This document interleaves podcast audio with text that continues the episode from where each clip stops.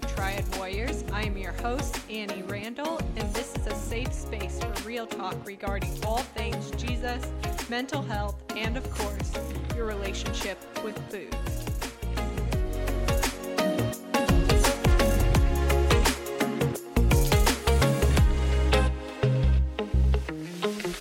Welcome back to the second season of Triad Warriors, the podcast More Than Food.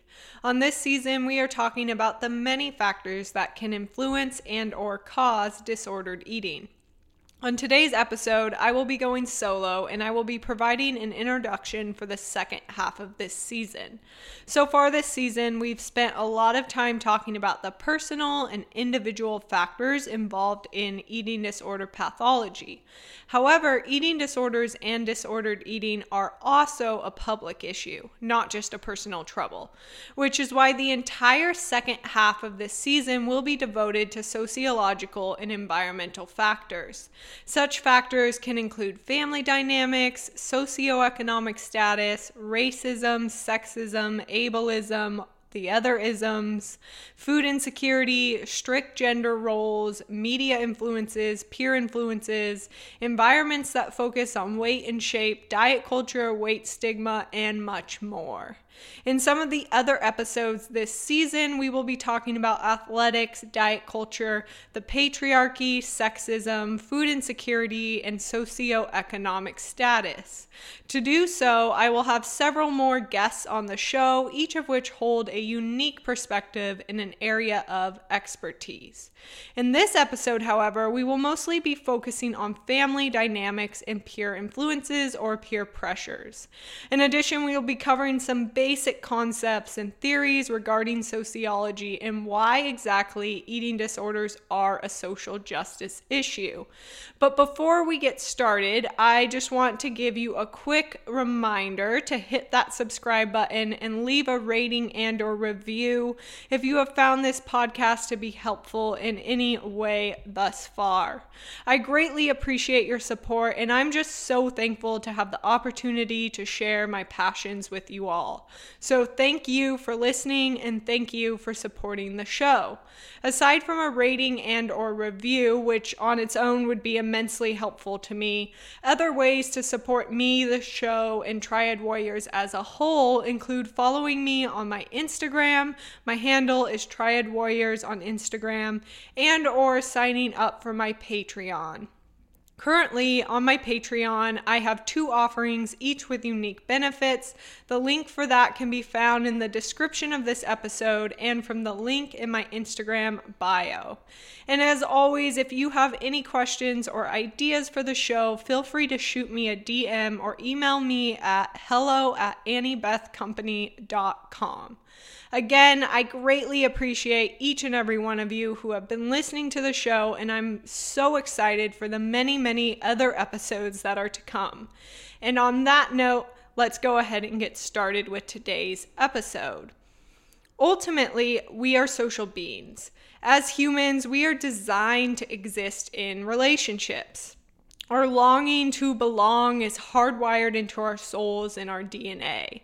In fact, we even share mirror neurons, which allow us to notice and match the emotions of those around us without even thinking about it. As humans, we thrive on social interaction.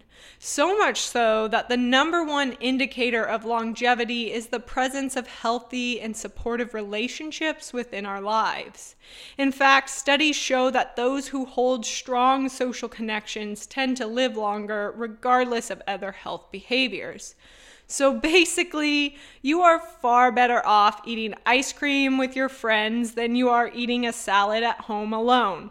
I'm just saying. Anyhow, social connections matter, and what we think, believe, and do is largely influenced by the thoughts, beliefs, and behaviors of people around us.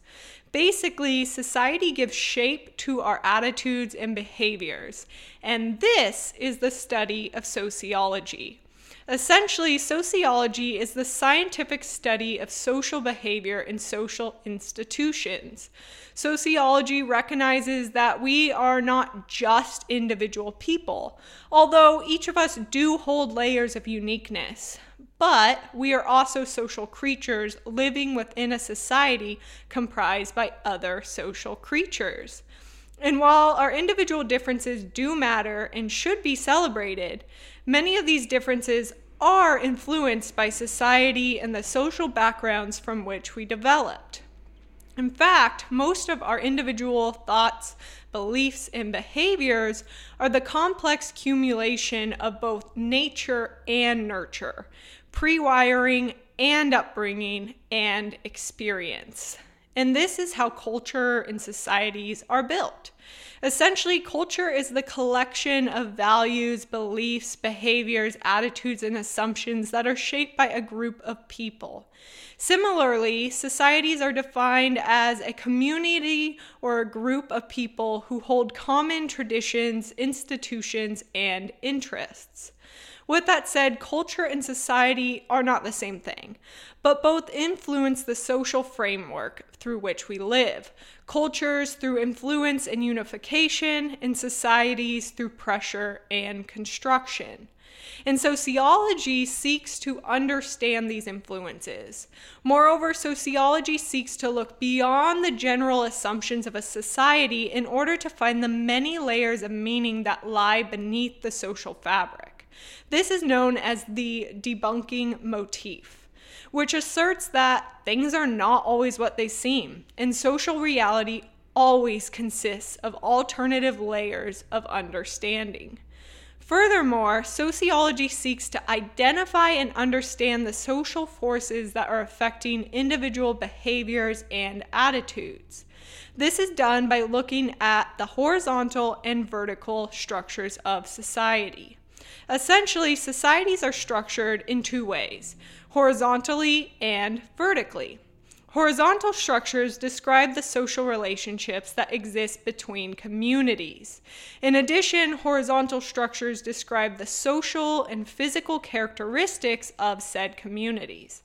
So, for example, when, when comparing urban, suburban, and rural social structures, the horizontal social structure may be defined by living proximity and perhaps how this distance between living spaces influences social interaction, feelings of connectedness, and family slash community dynamics. Vertical structures, on the other hand, refer to what most identify as social inequality. Vertical structures describe the way in which a society has organized individuals into levels of hierarchy and social status. This organization can occur on the basis of wealth, power, race, ethnicity, gender, body size, ability, sexual orientation, etc. The effects of which can be detrimental to those who are pushed into the margins. And this is where social problems are birthed. Social problems are rooted in the dysfunction and discrimination that can occur within both horizontal and vertical structures of a society. And we will be discussing a handful of these problems as they pertain to relationships with food and bodies this season. But first, I want to explain the differences between personal problems and public issues. Personal problems are the problems that affect individual lives due to individual reasons and or failures.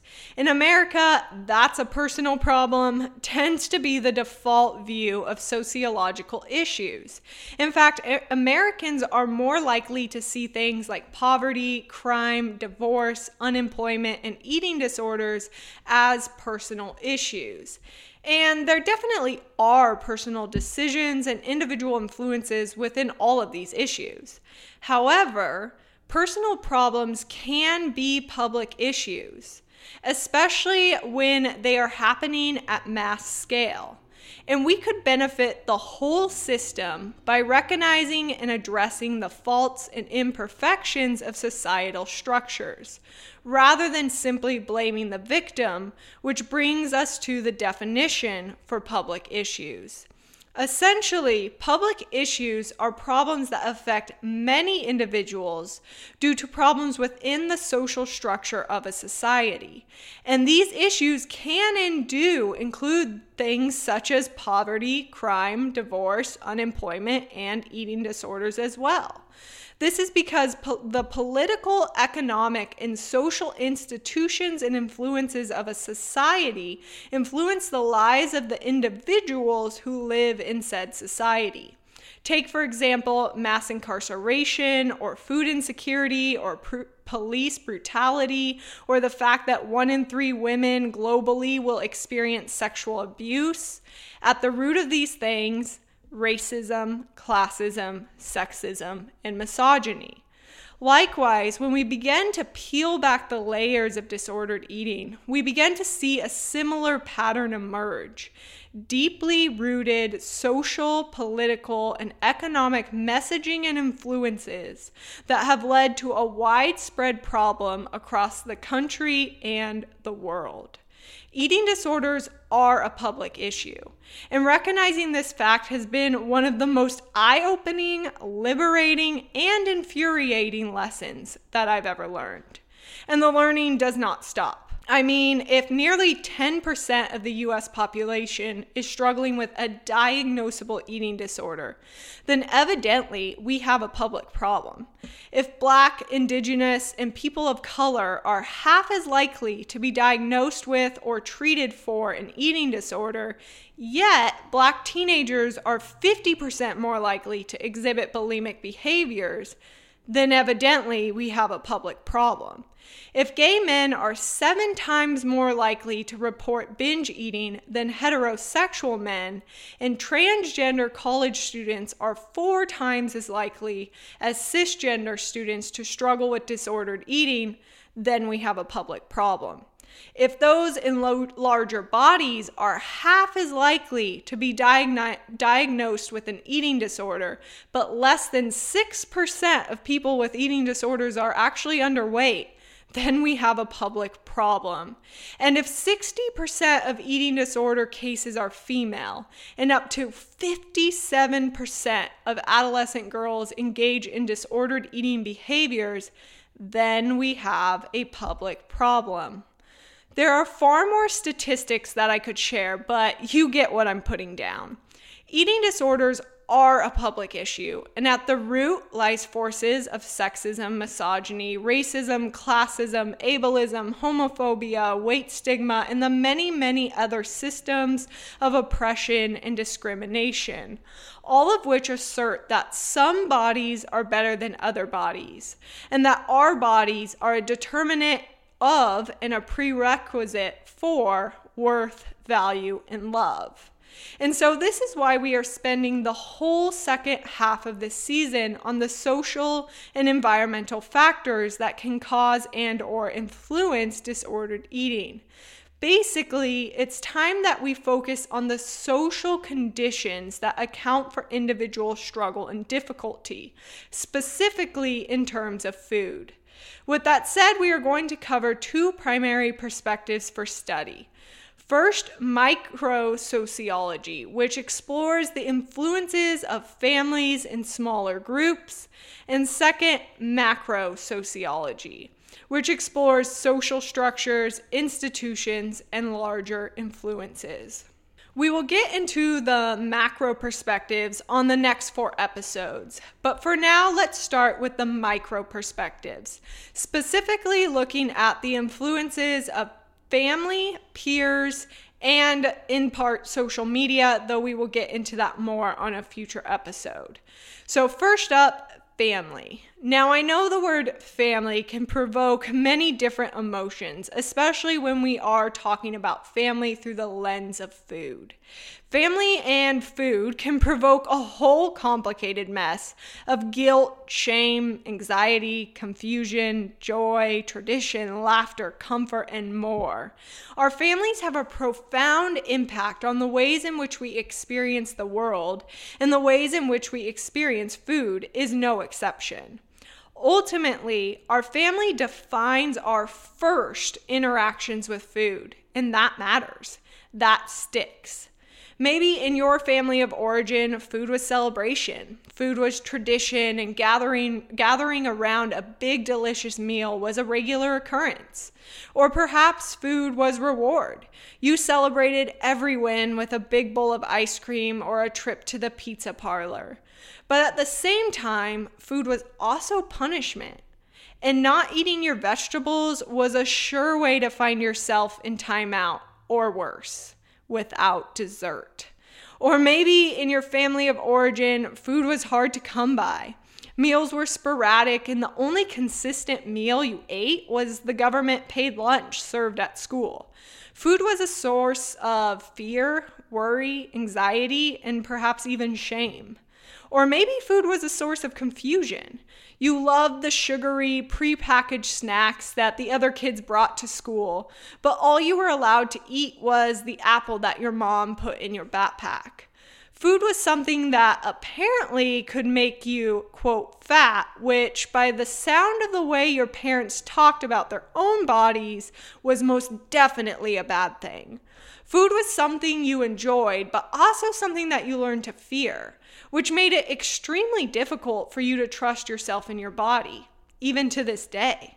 Family and food can mean a lot of different things to a lot of different people. And exploring these dynamics is essential in building a healthier relationship with food. Why? Because how food and bodies were talked about and experienced in your family of origin has most definitely impacted the way in which you think, behave, and feel about food and bodies today. And this makes sense considering the fact that one of the primary functions of family is to socialize and teach children. Your earliest experiences with food and bodies matter, and families can and do play a role in the development and the maintenance of disordered eating. Now, let me be clear this is not to say that parents and families are at fault for their children's struggles. This is not to blame parents or even families for the development of their child's eating disorder. And if you are a parent, this is not to scare or fearmonger you. Just because family dynamics are one of the factors that play a role in the development of disordered eating, it doesn't mean that family roles are the only factor in the development of disordered eating. Furthermore, family dynamics are not always a factor in the development of disordered eating. In fact, a child could be raised in an intuitive, intuitive and weight inclusive environment and still develop disordered eating at some point in their lifetime. I am not currently a parent, but I do know that no parent is perfect and that all a parent can do is their best with what they know. Nevertheless, parent and family discussions about food and bodies do also matter. And one of the best things that we can do as current or future parents is to work on our own relationships with food and bodies so that we can change the narrative for future generations. With that said, there is a lot we can talk about regarding family dynamics and how these discussions and experiences can influence one's relationship with food. But I want to specifically focus on the importance of meal times, primarily because there's a great body of research available on this topic. Basically, mealtime is considered to be an integral component in the development of eating behaviors, both as a child and for later on in life. In fact, research has shown that a parent's positive presence during mealtime is associated with a decreased likelihood of eating past fullness or skipping breakfast in children and in later on in life. Furthermore, having regular family meals is associated with improved meal frequency and an increased intake of necessary nutrients. Moreover, and as it relates to today's discussion, increased family meal frequency is associated with a decreased likelihood of disordered eating behaviors such as binge eating, purging, excessive weight loss, extreme weight control behaviors, so on and so forth. Basically, family meals play an essential role in both family unity and the development of eating behaviors, whether that be normal behavior or disordered behavior. In fact, conflict avoidance, negative food and body comments, mealtime stress, greater levels of rigidity, impaired parent child communication, and other unhelpful mealtime interactions are all linked to increased rates of disordered eating behaviors. On the flip side, though, a positive mealtime atmosphere is associated with less extreme weight control behaviors in both girls and boys. Essentially, mealtime becomes the framework from which a child learns how to interact with food and bodies. So, if this framework is negative, stressful, and unstable, then the child will be more likely to experience difficulty in his or her eating later on. And maybe this is something you yourself experienced as a child. Furthermore, weight teasing in adolescence from both parents and peers, but more so parents, is connected to internalized weight bias in adulthood. And here is where peer and family influences collide. We will talk more about diet culture and weight stigma next week, but I wanted to briefly touch on the influence of weight bias today. Essentially, children and adults who are classified as, quote, obese according to the BMI. No, I did put this in quotes because it's not a word that I prefer to use due to the harm that this word has caused. But those who are classified in this category, according to the BMI, are more likely to suffer from perceptions of weight stigmatization.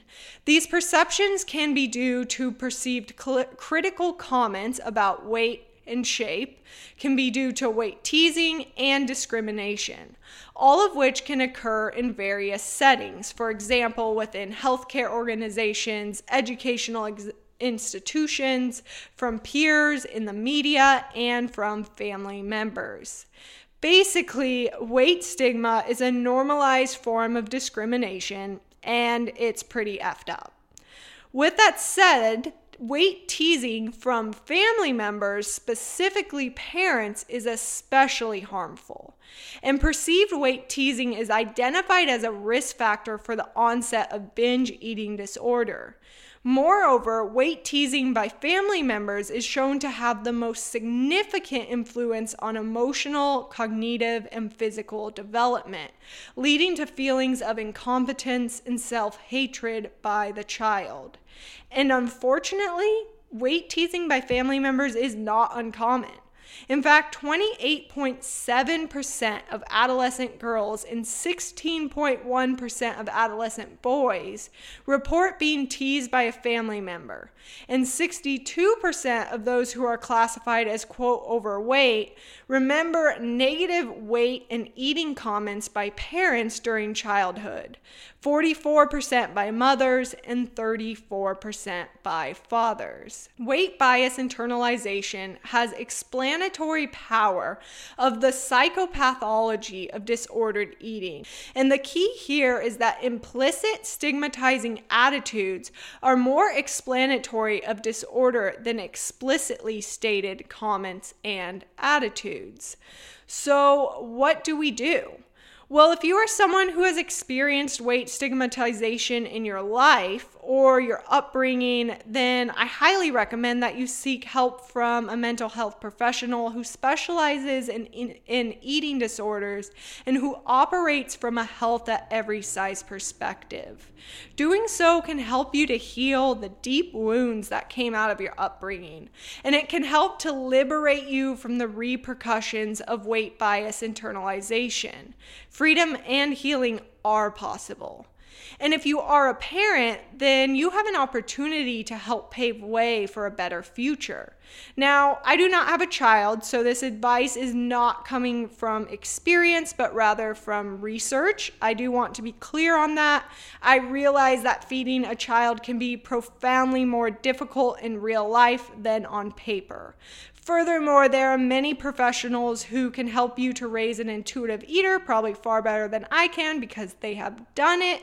And some of these include on Instagram at kids.nutritionist and at happily fed. So definitely go check them out if you are currently a parent. With that said, I do not want to just leave you hanging without an alternative. So, here are some of the most common tips for raising an intuitive eater.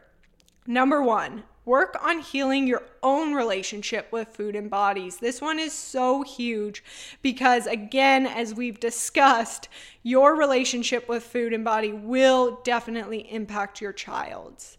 Number two, give children the opportunity to make their own food decisions and allow them to learn from those decisions without judgment. If you remember from a few episodes back, the curiosity cycle is so much more valuable than the judgment cycle.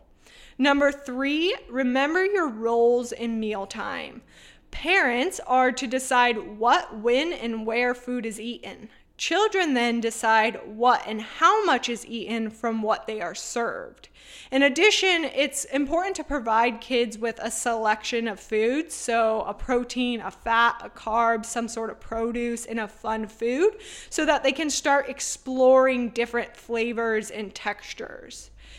Number four, refrain from creating food rules such as you need to eat this in order to eat that, or this food is good and this food is bad. Doing so teaches children that they cannot make their own decisions and that they, they shouldn't be listening to their own bodies, which is exactly what we don't want. We want kids to focus on internal cues and we want kids to learn how to trust their bodies. Number five, eat with your child and do not focus on body weight or size. Kids are growing and their bodies will change. Instead, focus on healthy habits such as frequent, regular meals, daily movement, sleep, play, drinking enough water, so on and so forth. And finally, remember that picky eating is normal. Most kids do go through a picky eating phase. You can try to introduce new foods, you can talk about their flavors, their colors, textures, and the benefits to the body, but do not force them to eat it. It can take up to seven times of trying a new food to like it, and our taste buds actually regenerate and change every seven years. So I promise you it may change in the future. With that said, if you are concerned about your child's eating, then that is valid, and you can always talk to your pediatrician about pica or any other underlying concerns. Ultimately, you do not have to be perfect in your relationship with food in your body, but showing your child that you are trying to have a healthy and positive relationship with food in your body can and will make a big difference. And you can change generational patterns. So, finally, let's finish off today's episode with a brief discussion on what to do if you are struggling in your relationship with food in your body due to these family influences and childhood upbringing, at least in part. Eating disorders, disorder eating, all that is complex. First of all, I want to take a moment to recognize and acknowledge the weight of the pain that can be and has been caused by comments from family members. Weight stigmatization and weight teasing is shown to result in feelings of shame, self hatred, anxiety, and depression, regardless of who the perpetrator is. However, healing from the words that our family members have used against us is a whole nother thing. Words hurt, and words have the power to build us up or break us down. Words have the power to bless us or curse us, and the impact of even a single word can be profound. Furthermore, behaviors, actions, and attitudes all have the power to wound us on deep levels, especially when those actions and behaviors do not match the words that are being used against us. After all, love is an action, and so how someone treats us is far more telling than how someone speaks to us. Regardless of how your pain and wounds have come about, they are valid. And that hurt is something that you have been carrying with you. And I want to help you to release that pain and heal. So here are a few tips on how to heal from weight stigma and or negative food and body comments that have been directed towards you or even others in your life. So, number one, set boundaries. Now, I know boundaries are a hot topic right now, and setting boundaries can be a lot more complicated in practice than in theory. And at the same time, boundaries are so important especially when working to heal your relationship with food and body. So set boundaries with your friends and family members. What are the conversations and comments that you are not willing to engage with? Make that clear. It's your job to set the boundary, and then it's their job to respect that boundary. Number two, begin treating your body with kindness and respect. You do not have to love your body. In fact, that's not even the goal here. As we will talk about in the next season, the goal is not that you will never experience discomfort in your body again. That would be impossible because you are a human. Sure, we would love to decrease the amount of discomfort that you feel in your body, but mostly we want you to be reconnected to your body. We want you to begin honoring your body's needs, which includes eating and resting. Number three, wear clothing that fits. Clothing was made to fit you, not you to fit the clothing. If you are wearing tight and uncomfortable clothing all the time, then you will feel uncomfortable. You will become hyper aware of certain areas, which will not be helpful in your healing. So make sure you are wearing clothing that makes you feel good and confident. Number four, detoxify your social media feed. Now, this is the only kind of detox that I will ever suggest, but it is certainly an important one. If we are absorbing fat phobic, diet laden content all day, then we cannot possibly expect ourselves to feel good about ourselves. So, unfollow accounts that promote intentional weight loss, sell diets, and or uh, spread weight stigma. Instead, follow HAES intuitive eating anti diet accounts, as well as accounts that have nothing to do with food, fitness, or even bodies. Accounts that inspire you in other areas of life. And finally, work with a therapist or other mental health professional in order to heal the deeper levels of pain and hurt that has been caused to you. Healing is not easy, nor is it quick, but it is 100% worth it. And on that note, we are just about wrapped up for this week because we've already covered a lot.